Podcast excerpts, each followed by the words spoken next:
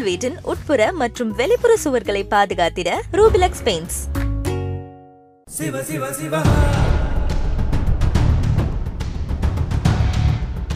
எக்காரணத்தை கொண்டோ? நடந்த கொலை அவனுக்கு தெரியவே கூடாது. தம்பி கையை கொடுங்க.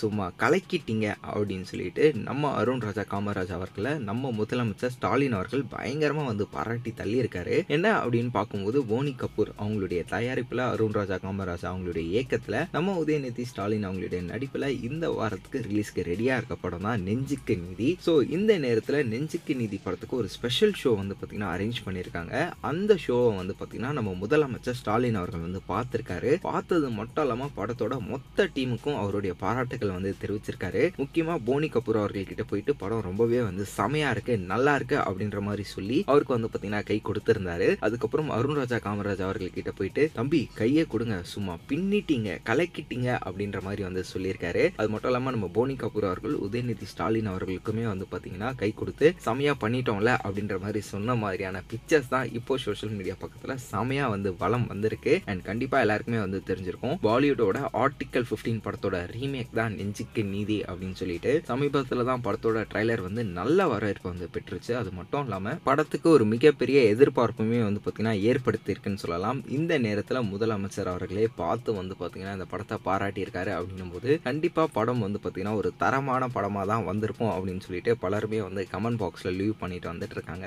ஸோ வீடியோ பார்த்துட்டு இருக்க மக்களே நீங்கள் இந்த ஒரு விஷயத்தை பற்றி என்ன நினைக்கிறீங்க? அது மட்டும் இல்லாமல் நெஞ்சுக்கு நீதி படத்துக்காக எந்த அளவுக்கு வெயிட் பண்ணுறீங்க அப்படின்றத கமெண்ட் பாக்ஸில் என் கூட மறக்காமல் ஷேர் பண்ணிக்கோங்க. ஸோ எழுதும் போதே எஸ்கே சார் மைண்டில் வச்சு தான் ஆமாம் இந்த கேரக்டரைசேஷனே ஒரு மாதிரி ஃபன்னான ஒருத்தன் அவன் இருந்தாலே ஜாலியாக அப்படி இருக்கிற ஒரு ஆள் தான். இந்த படத்தில் வந்து தம்மு தண்ணி ஒரு வல்கரான விஷயங்கள் அஹ், இருக்கக்கூடாதுன்னு நான் ஃபஸ்ட்டே டிசைட் பண்ணிட்டேன். இந்த கதை சொல்லி முடிச்சோன்னே அவங்க லைஃப்பில் என்னெல்லாம் நடந்துச்சுன்னு என்கிட்ட ஒரு அரை மணி நேரம் பேசுவாங்க. இந்த படமும் அதுதான் பண்ணணும்னு நினைக்கிறேன். நீங்கள் படம் பார்த்துட்டு போனதுக்கப்புறம் உங்கள் லைஃப் உங்களுக்கு நிறைய விஷயங்கள் ஞாபகம் வரும்னு நினைக்கிறேன்.